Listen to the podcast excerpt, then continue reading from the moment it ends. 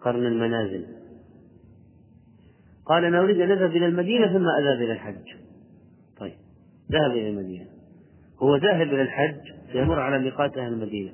سيحرم منه ولو لم يكن هو ميقاته الأصلي هن لهن ولمن أتى عليهن من غير أهلهن ممن أراد الحج والعمرة.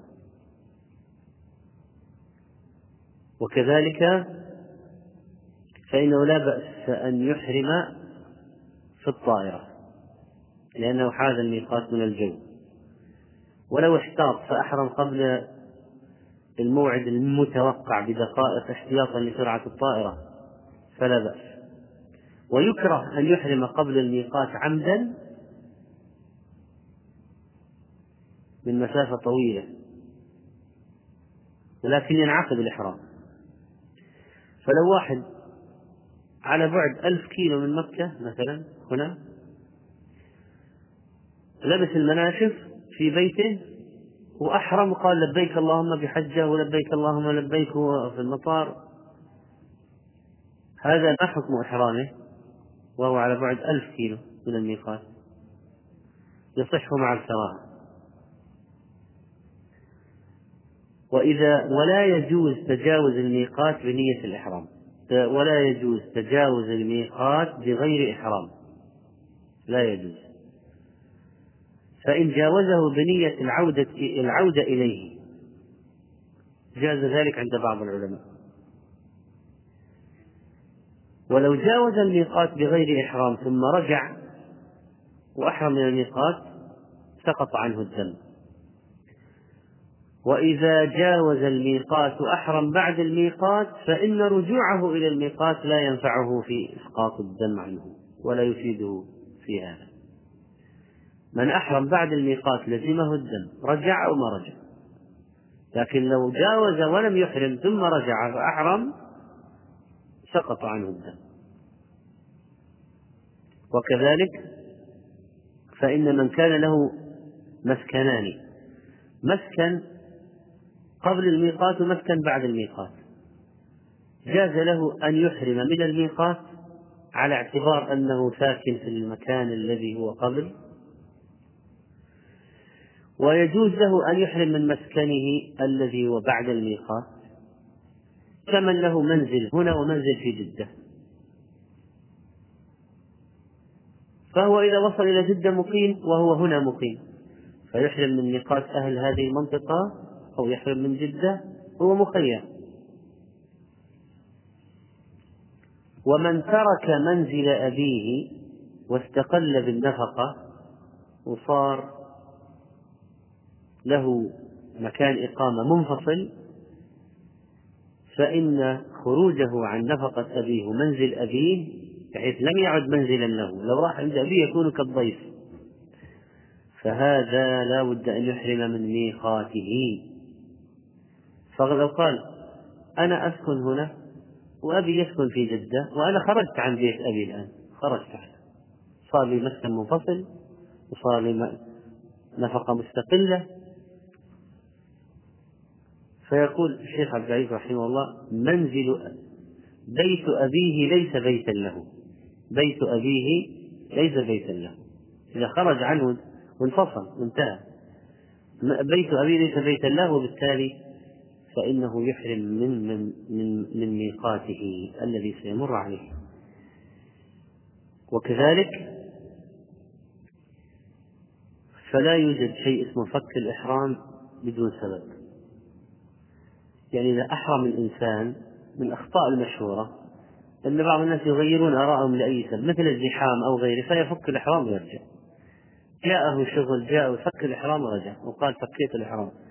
الإحرام إذا انعقد فهو لا زال محرما وإن أعاد لبس المخيط فهو لا زال على إحرامه.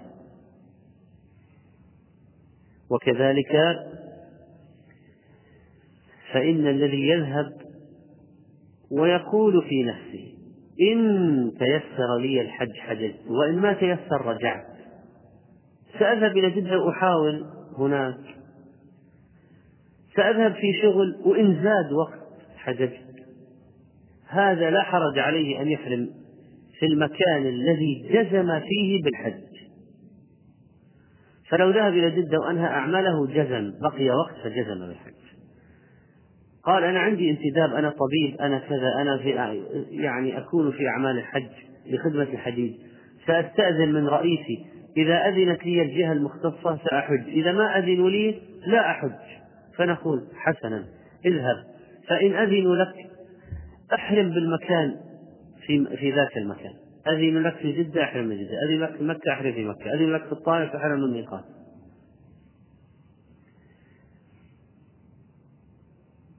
وكذلك فإن التمتع ينقطع إذا رجع الإنسان إلى بلده أو سافر مسافة قصر بين العمرة والحج على قول بعض أهل العلم. ويكون المتمتع متمتعا إذا أدى العمرة في أشهر الحج في نفس السنة بنية ولم يفصل بينهما بسفر تقصر فيه الصلاة أو يرجع إلى بلده على قول ابن عباس رضي الله عنه. فإذا رجع إلى بلده انقطع التمتع فإذا راح للحج يكون مفردا فإذا أراد أن يتمتع مرة أخرى يأتي بعمرة أخرى. والصغير يحرم له وليه. ويجرده من المخيط إن كان ذكرا. ويمنعه من المحظورات. ويطوف به ويرمي عنه. إن لم يستطع هو. وإذا خشي أن لا يستطيع الولد الإتمام الحج فلا يحرم له أصلا. لماذا يورط نفسه مع الولد؟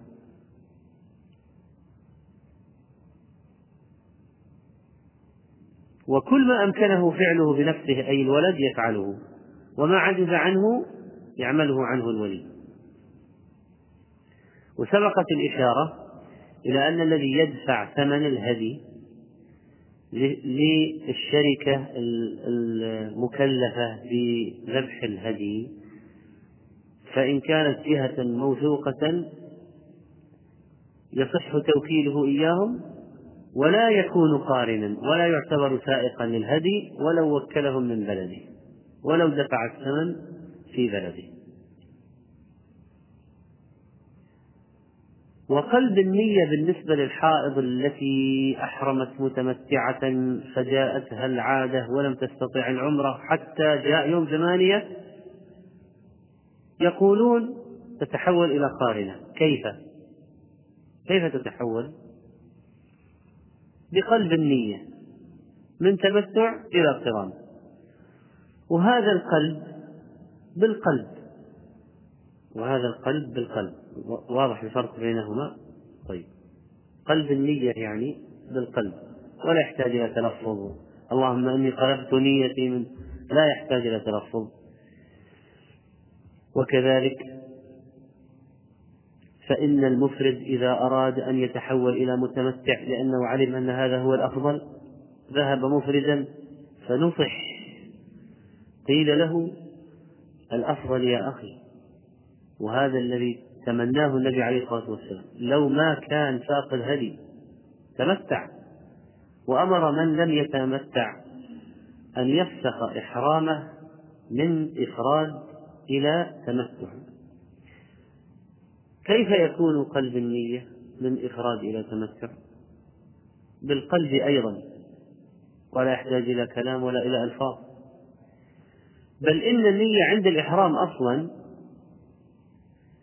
في القلب ولكن الجهر بالتلبية. فهو يقول لبيك اللهم بعمرة متمتعا بها إلى الحج أو لبيك اللهم بحج وعمرة أو عمرة وحج إذا كان قارنا أو لبيك اللهم بحج فقط إذا كان مفردا. هذه تلبية والنية في القلب. وسبق الكلام أنه لا فرق في الأعمال إطلاقا بين المفرد والقارن إلا الهدي. وجوبا على القارن واستحبابا في حق المفرد وقلنا يسن الهدي للمفرد وللمعتمر ولساكن البلد ولو ما أراد الحج والعمرة. كلها كل هؤلاء يستحب لهم الهدي. يعني ثبت أن النبي عليه الصلاة والسلام وهو في المدينة وهو في المدينة. لا لا في حج ولا في عمرة. في المدينة مقيم أرسل هديا يذبح في مكة. فلو واحد الآن مقيم هنا قال أنا ممكن يعني أرسل هدي إلى مكة وأنا هنا؟ نقول نعم. يذبح في وقت الحج؟ نقول نعم. يستحب ذلك ويشرع نقول نعم. وأنت مأجور. يقول أنا أريد أن أذهب لعمرة. عمرة فقط عمرة من غير حج. لي هدي؟ نقول نعم. يقول أنا مفرد. مفرد. لي هدي؟ نقول نعم. لك هدي يشرع لك. لكن لا يجب عليك. لا يجب عليك. وهذه مسألة لا يعرفها كثير من الناس. وربما يريد أبواب من الأجر لكن لا يعرف هذه المسألة. فيفوته. وهذه فائدة العلم. من من فوائد العلم. وكذلك فإن الإنسان لو أخطأ في اللفظ في أنواع النسك فالعبرة بالنية وليس باللفظ. فلو قال مثلا هو يريد التمتع قال لبيك اللهم بعمرة وحج. بعدين قال كيف هذا مشكلة هذا القرآن. أنا قرأت الكتاب خطأ أنا فهمت خطأ أنا قلت خطأ. نقول عبرة بالنية وليس بال وليس باللفظ الخاطئ. أو اللفظ الخطأ. وليس باللفظ الخطأ. هل يجوز أن يت... أن يعتمر عمر التمتع عن شخص ويحج عن آخر؟ نعم. واحد حج واعتمر هو. فقال أريد العمرة لأبي الميت والحج لي أنا. العمرة لأم الميتة والحج لي أنا. أبي ما حج؟ أعمل العمرة لأمي والحج لأبي. ممكن. ولكن لا يسقط ذات الهدي لا يسقط عنه الهدي. لأن الصورة صورة إيش؟ تمتع ولو كان قصد ونوى بالعمرة لشخص والحج لآخر. وكذلك فإنه إذا لم يسق الهدي الأفضل له التمتع ثم الإفراد. يعني لو واحد ما ساق الهدي يقول ما هو الأفضل في حقي؟ نقول التمتع يقول غير هذا نقول الإفراد. يقول ليه القرآن فيها حج عمرة؟ نقول لمن ساق الهدي. ساق الهدي لا يجوز له أن يتحول من قرآن إلى تمتع بل إنه لا يستطيع ذلك أصلا. يمتنع ويستحيل أن يتحول إلى أن يتحول المتمتع إلى قارن إلا الحاضر إلا الحاضر. يعني واحد نوى تمتع وصل مكة قال أنا كسلان أنا الآن أنا تعبان أنا زحام أنا أحرمت تمتع. الآن أنا أريد أن أدخل الحج على العمرة وأصير. بطواف واحد وسعي واحد للعمرة والحج. فنقول لا يمكن هذا. إلا الحائض. ومن في حكمها. وكذلك فإن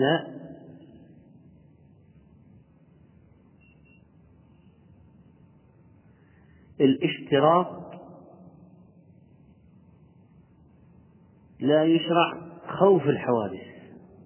يعني لو واحد قال سبحان الله يمكن أن يصير لي حادث يعني. يمكن يمكن وارد. أريد أن أشترط.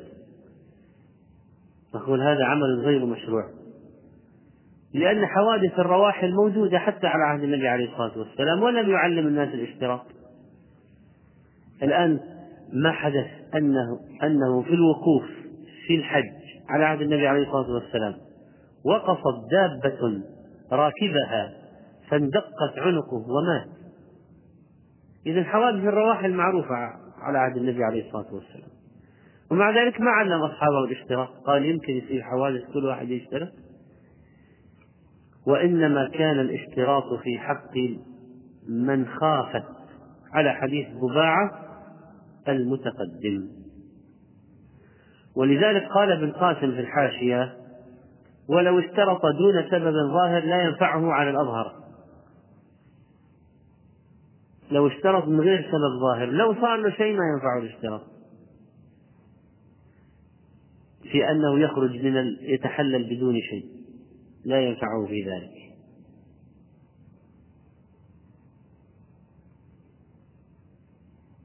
وكذلك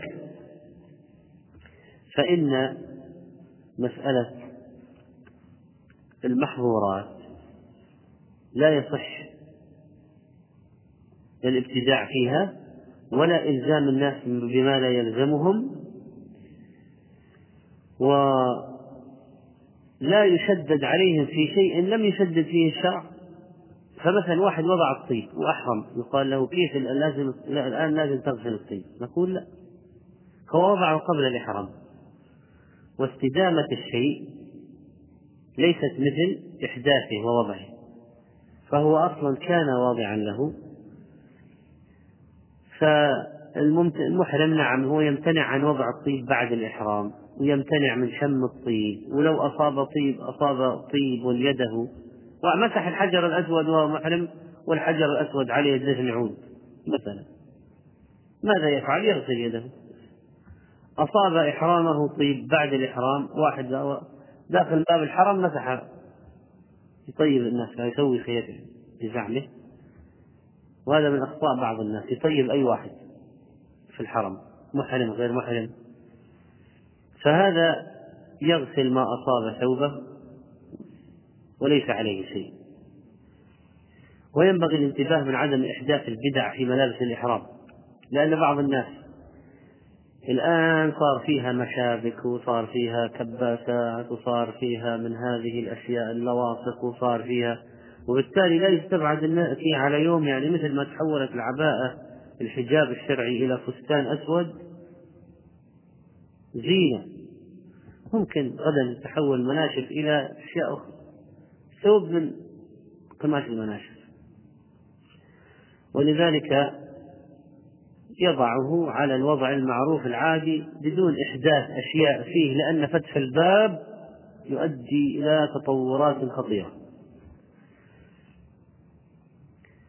والذي يستعمل الجبيرة ليس عليه فدية وكذلك رباط الضاغط. وأما الكمامات تغطي جزءا كبيرا من الوجه فلا يضعها إلا عند الحاجة ويفدي كما أفتى بذلك شيخنا عبد العزيز باز رحمه الله. وأما بالنسبة للمخيط فينبغي أن نعلم بأن المخيط ليس ما الذي فيه خيطان وإنما يمكن أن نقول أن المخيط هو المحيط. المخيط هو المحيط الذي يحيط بالبدن يحيط ببعض الأعضاء بأحد الأعضاء أو مفصل على الجسم أو أحد الأعضاء. فإذا ممكن يكون شيء فيه خياطة وليس بمحظور. لأن جلد الساعة فيه خياطة وجلد الحذاء فيه خياطة جلد الحقيبة التي يحملها الحاج فيه خياطة والحزام الذي يضعه حول قصره فيه خياطة. لكن هذه لا تعتبر مخيطا محظورا. بينما هات جورب ما في خياطة هو منسوج كله قطعة واحدة يمكن. ما تجد فيه أثر يعني حياكة. وخيطان ومع ذلك من محظورات الإحرام للرجل ممكن نجد طاقية منسوجة كلها ما مرة واحدة. ما, ما, ما يجوز تغطية الرأس بها للرجل. وأما بالنسبة للمرأة فإنه لا بأس عليها من لبس الجوارب لكن لا تلبس البرقع ولا النقاب ولا القفازات. والبرقع أشد من النقاب كما في شرح الزاد. نقول هذا الكلام لأن بعض كبيرات السن تصر على النقاب على على البرقع حتى الممات. نقول الحج لا يمكن الإحرام لا بد أن تنزعه.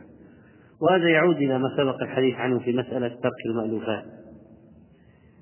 أما بالنسبة للحلي فالأفضل المرأة أن تنزعه ولا تحرم بالحلي والإحرام من طبيعته.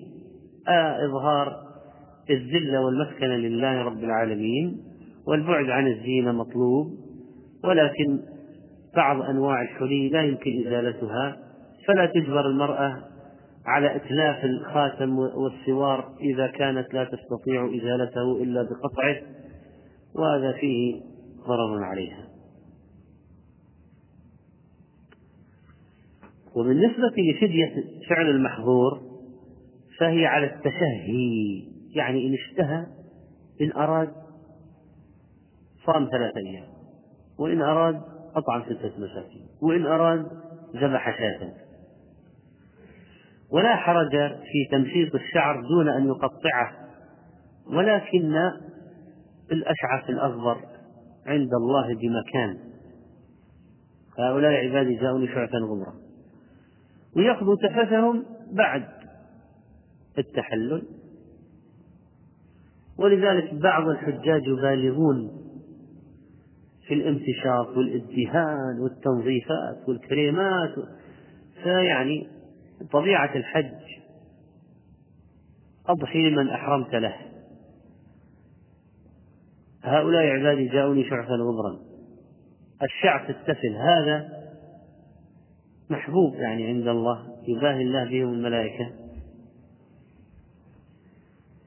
وليس كل ما له رائحة طيبة يعتبر طيبا. الطيب ما تعارف الناس على أنه طيب وعطر لكن مثل النعناع وقشر البرتقال وقشر الليمون هذه ليست طيب عرفا ليست بطيب عرفا ولذلك لا حرج من استعمالها. أما الزعفران فهو طيب ولذلك لا يوضع في القهوة للمحرم. ولا بأس على المحرم من استعمال معجون الأسنان أو المرأة تستعمل شيئا تحبس به شعرها. وكذلك لا يجوز إزالة الشعر من البدن لا من الأنف ولا من غيره. ولا من الشارب ولا من اللحية ولا من الإبط ولا من ولا من الرأس. فينتبه لعدم تعمد قطع الشعر. ويحافظ على حرمة الحرم ولا لا يكسر غصنا ولا يقلع شجرا من شجر الحرم ولا يخيف طائرا ولا يأخذ لقطة إلا لمعرف. وكذلك فإنه لا يغطي رأسه ولا وجهه ولا حرج عليه في استعمال الأدوية والمراهم التي تعين على المشي ويتجنب المعطر والمطيب وبالنسبة للحائض فإنها تفعل ما يفعله الحاج في كل شيء إلا الطواف بالبيت ويجوز لها أن تسعى وهي حائض يجوز لها السعي وهي حائض. ومما ينتبه له في الحج النوم في الحافلات المستغرق أن بعض الناس يحرم وينام في الحافلة نوما مستغرقا ثم ينزل الحرم ويطوف. والنوم المستغرق ينقض الطهارة والوضوء. وربما نامت عجوز على كرسي السعي من أول السعي إلى آخره. فإذا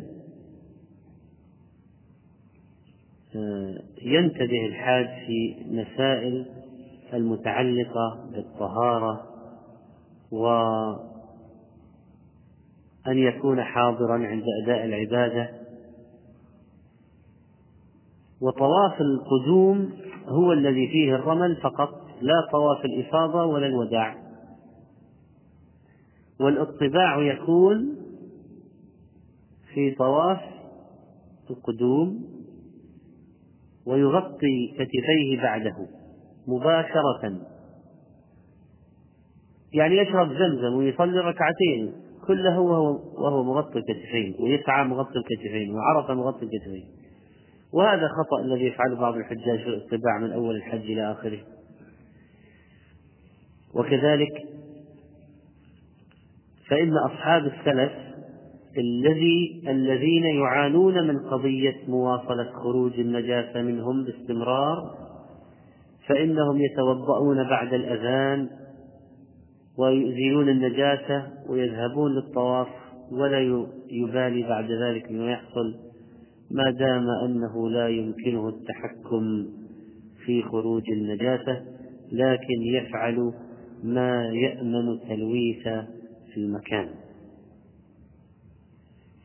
وفي حالات الحج الزحام الشديد ربما تمر المرأة بين يدي المصلي ولا يمكنه دفعها ولو أنه أعاد الصلاة تمر مرة ثانية وثالثة ورابعة النساء فعند ذلك يسقط مثل هذا الحكم في حالات الحرج والزحام الشديد والضيق.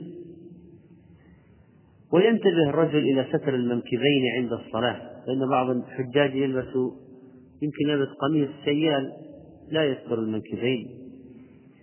وكذلك فإن حضور خطبة عرفة سنة لكن ليست بواجبة فلو أنه صلى في رحله الذي هو فيه لا بأس بذلك. ومن أدرك لحظة من عرفة أدرك الحج. وينبغي أن ينتبه الحجاج إلى العلامات الموجودة في بداية عرفة ونهاية عرفة وبداية مزدلفة ونهاية مزدلفة وبالذات في مزدلفة لأنه أكثر ما يمكن أن يخفى عليهم في الحدود مزدلفة. وبالنسبة لمزدلفة فإن التعجل منها بعد نصف الليل للضعفة يشمل مرافقيهم فلو كان مع النساء مرافقين من الأقوياء وسائق الحافلة ومشرف الحملة فإن هؤلاء لهم أن يتعجلوا كذلك. وسبق الإشارة إلى وقت الإشارة إلى أن قول الجمهور أن من طاف وسعى ورمى وحلق. وذبح. بعد منتصف الليل أنه أن ذلك يجزئه. لكن الأفضل أن يفعلها في صباح يوم العاشر. وبالذات رمي جمرة العقبة يتحرى أن يرمي بعد طلوع الشمس ولو رمى قبله لكن بعد منتصف ليلة النحر جاز ذلك أجزأ ذلك عند الجمهور. كل من وجب عليه دم لترك واجب أو الهدي يصوم عشرة أيام. بالنسبة لمن لم يجد الهدي وهو متمتع قارن ثلاثة في الحج سبعة إذا رجع. والذي لا يستطيع أن يذبح دم واجب وجب عليه لترك واجب مثلا كالإحرام بعد الميقات يلزم به دم من لم يستطعه يصوم عشرة أيام. وبعض الناس يتركون التمتع لأنه ليس عندهم قيمة الهدي وهذا من قد قد يكون سببه الجهل لأن لأن صيام ثلاث أيام إذا في الحج سبعة إذا رجع هذا أفضل له من عدم التمتع. وقد أوجد الله البديل وشرع البديل عن الهدي في حالة عدم القدرة عليه.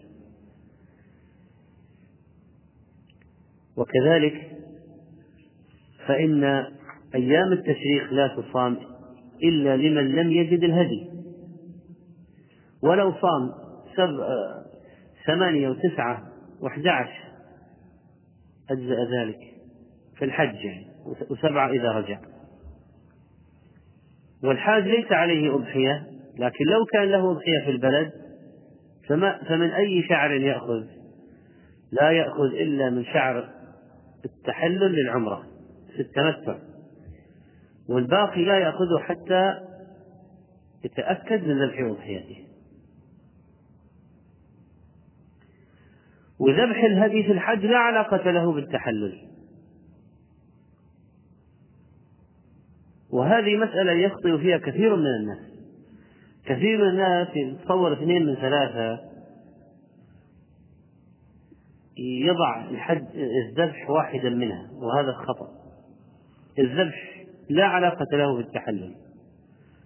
يكفي على الراجح رمي جمرة العقبة للتحلل الأصغر. ثم الرمي والحلق والطواف والسعي.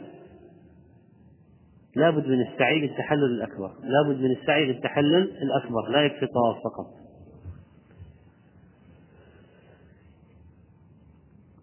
لكن صاحب الأضحية لا يأخذ من شعره حتى تذبح أضحيته.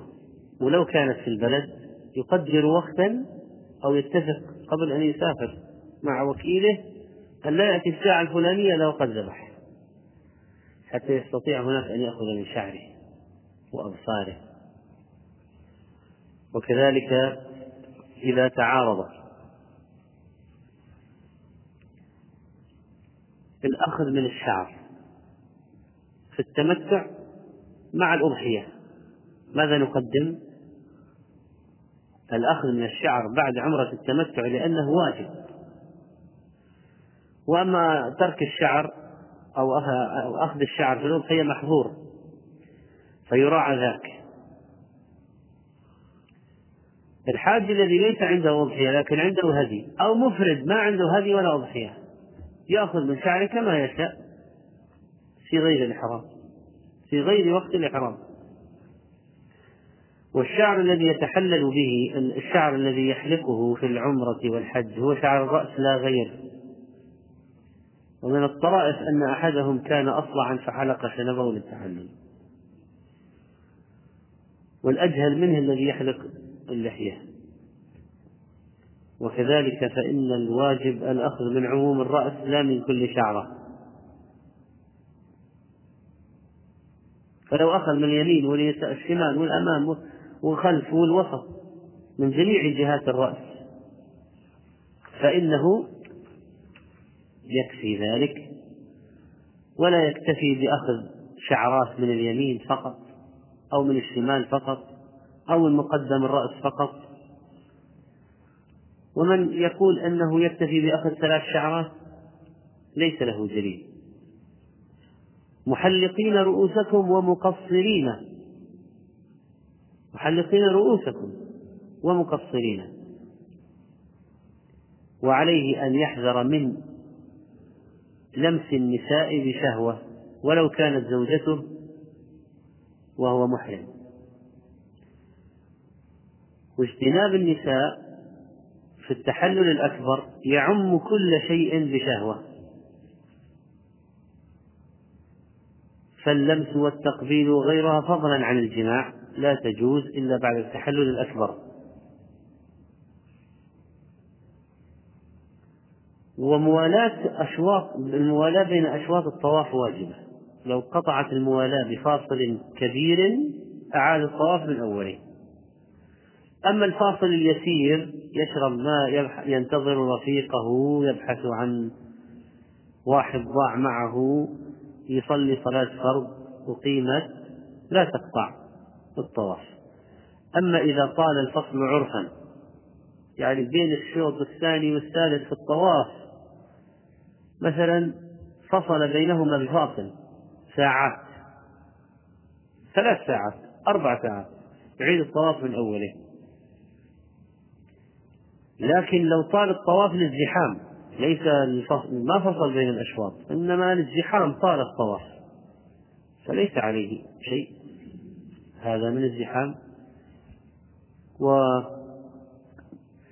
والموالاة بين أشواط السعي غير مشترطة.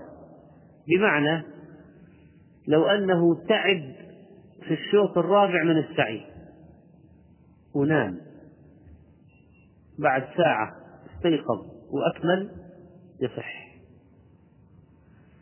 فالموالاة في أشواط الطواف واجبة. وغير واجبة في السعي.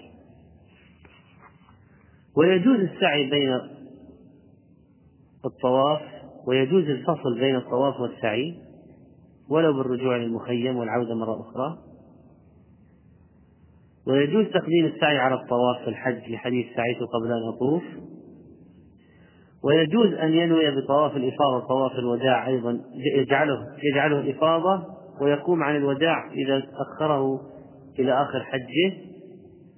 ويجوز أن يسعى بعده يمشي والأفضل أن يطوف الوداع مرة أخرى. فيطوف سبع للإفاضة وسبع بين الصفا والمروة وسبع للوداع ويمشي. هذا ولو أخر طواف الإفاضة هذا الأفضل أن يأتي بطوافين.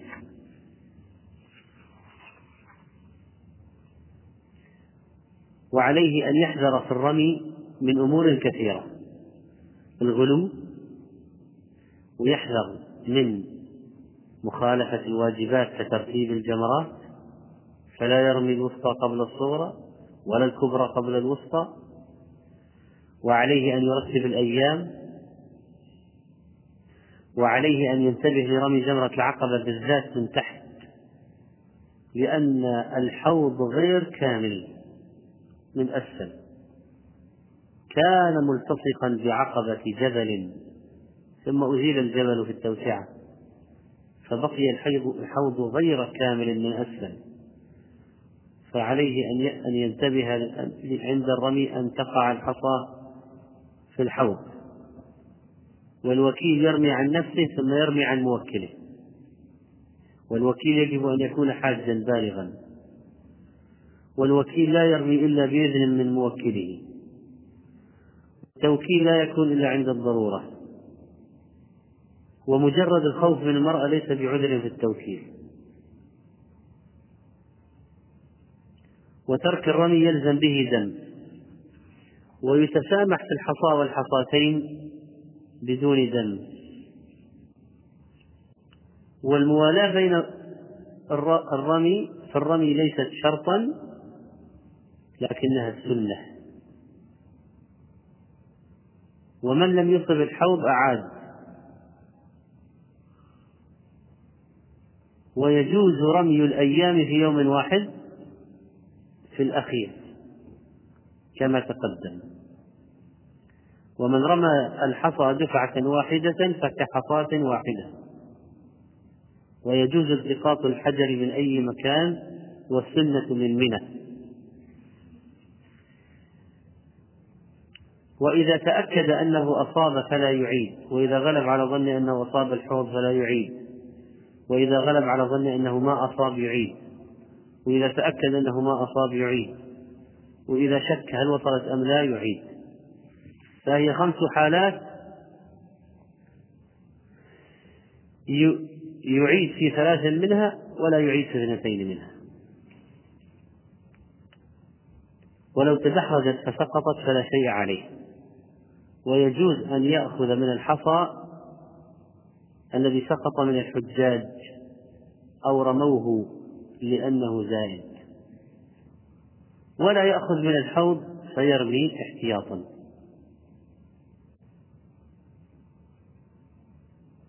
ولا يزيد عن السبع متعمدا. ويجوز باليسرى والأفضل الرمي باليمنى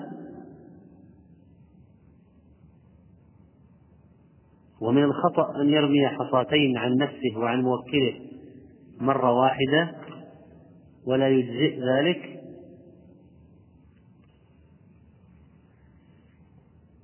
والمبيت بمنى واجب والمقصود أكثر الليل ويجوز أن يكون متفرقا. فلو بقي في منى ثلاث ساعات من أول الليل وخمس ساعات من آخر الليل جاز ذلك. ومن فاته أكثر الليل بمنى لغير عذر أخرج صاعا من طعام مدا من طعام قبضة من طعام أو ثمنها خمسة عشر ريال. ومن فاته ليلتان لزمه دم.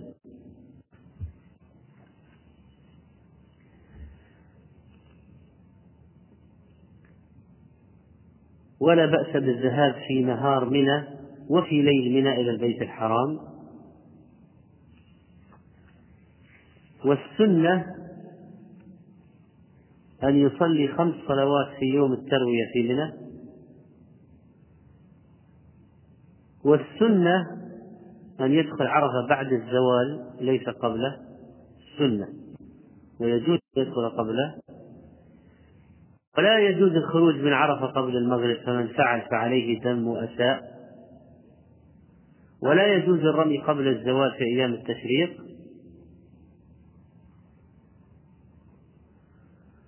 ومن رمى يوم الحادي عشر وذهب للوداع ووكل بالرمي يوم الثاني عشر فيلزمه التوبة. والدم عن ترك رمي 12 والذم عن ترك الوداع لأنه في حكم من لم يوادع. وهو مسيء. والتلاعب في الحج لا يجوز. ولا يدخل طواف الوداع عن المريض يطاف به محمولا. ومن بات في مكة بعد الوداع أعاد الوداع. ومن نفر دون وداع فعليه الدم. والحائض يسقط عنها طواف الوداع. ولا يجوز أن يجعل شيئا من النسك بعد طواف الوداع مثل الرمي. فلو قال في الثاني عشر زحام. ليش ما نطوف الوداع قبل الظهر ونرمي بعد الظهر ونمشي؟ فنقول ما جعلت آخر العهد بالبيت؟ هذه بعض التنبيهات المتعلقة بالحج وملخص لبعض الأحكام. نسأل الله القبول.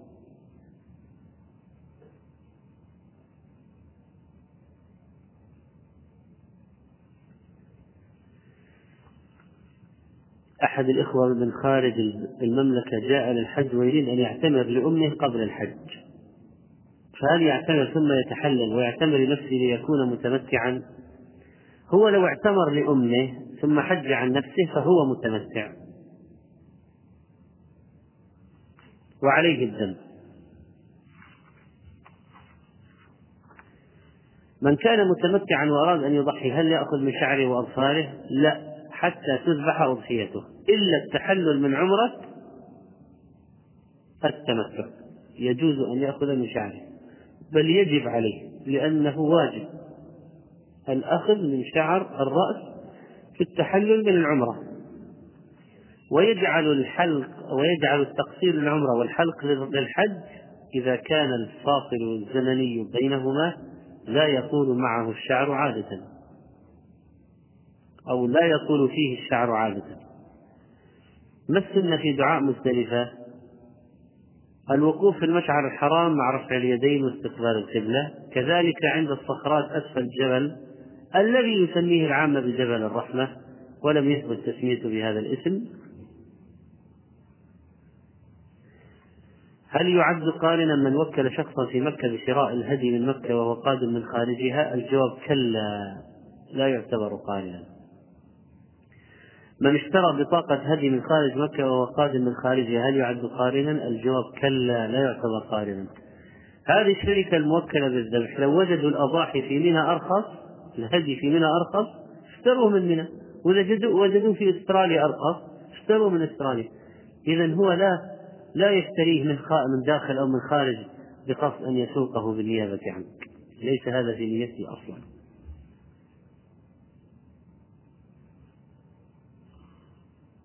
هل المرأة أن تستخدم علاجا لتأخير العادة الشهرية؟ نعم إذا لم يكن يضرها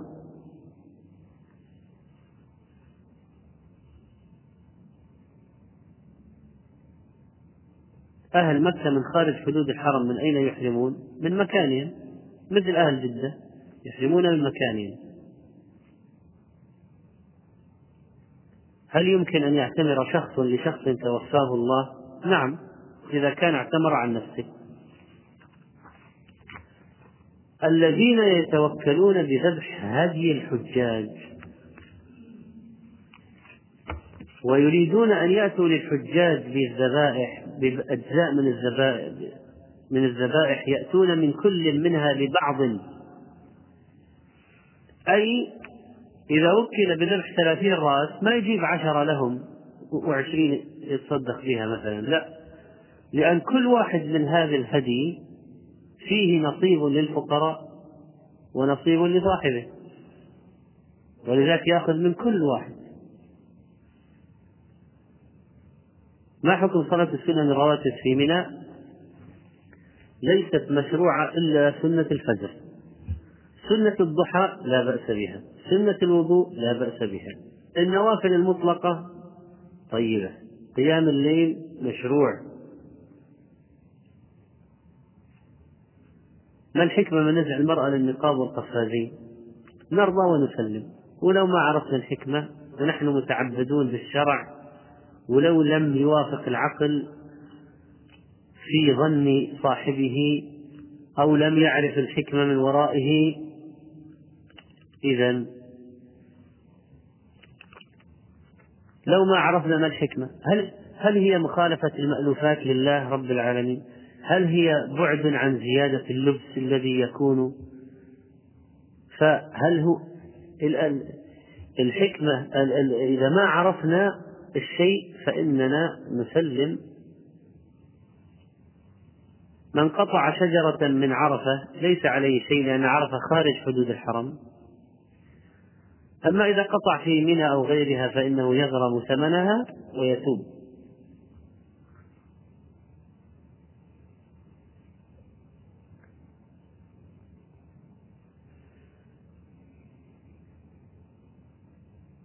ما حكم أن يحج عن غيره؟ وقد قيل له حج مفرد لما وصل أراد أن يحج متمتع ويدفع الهدي من نفقته.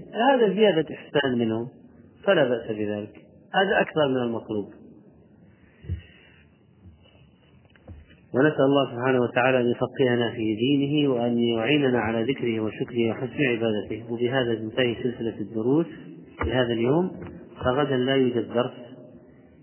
وسنعود إن شاء الله للدروس بعد الحج وفتح المدارس بمشيئة الله تعالى وصلى الله على نبينا محمد.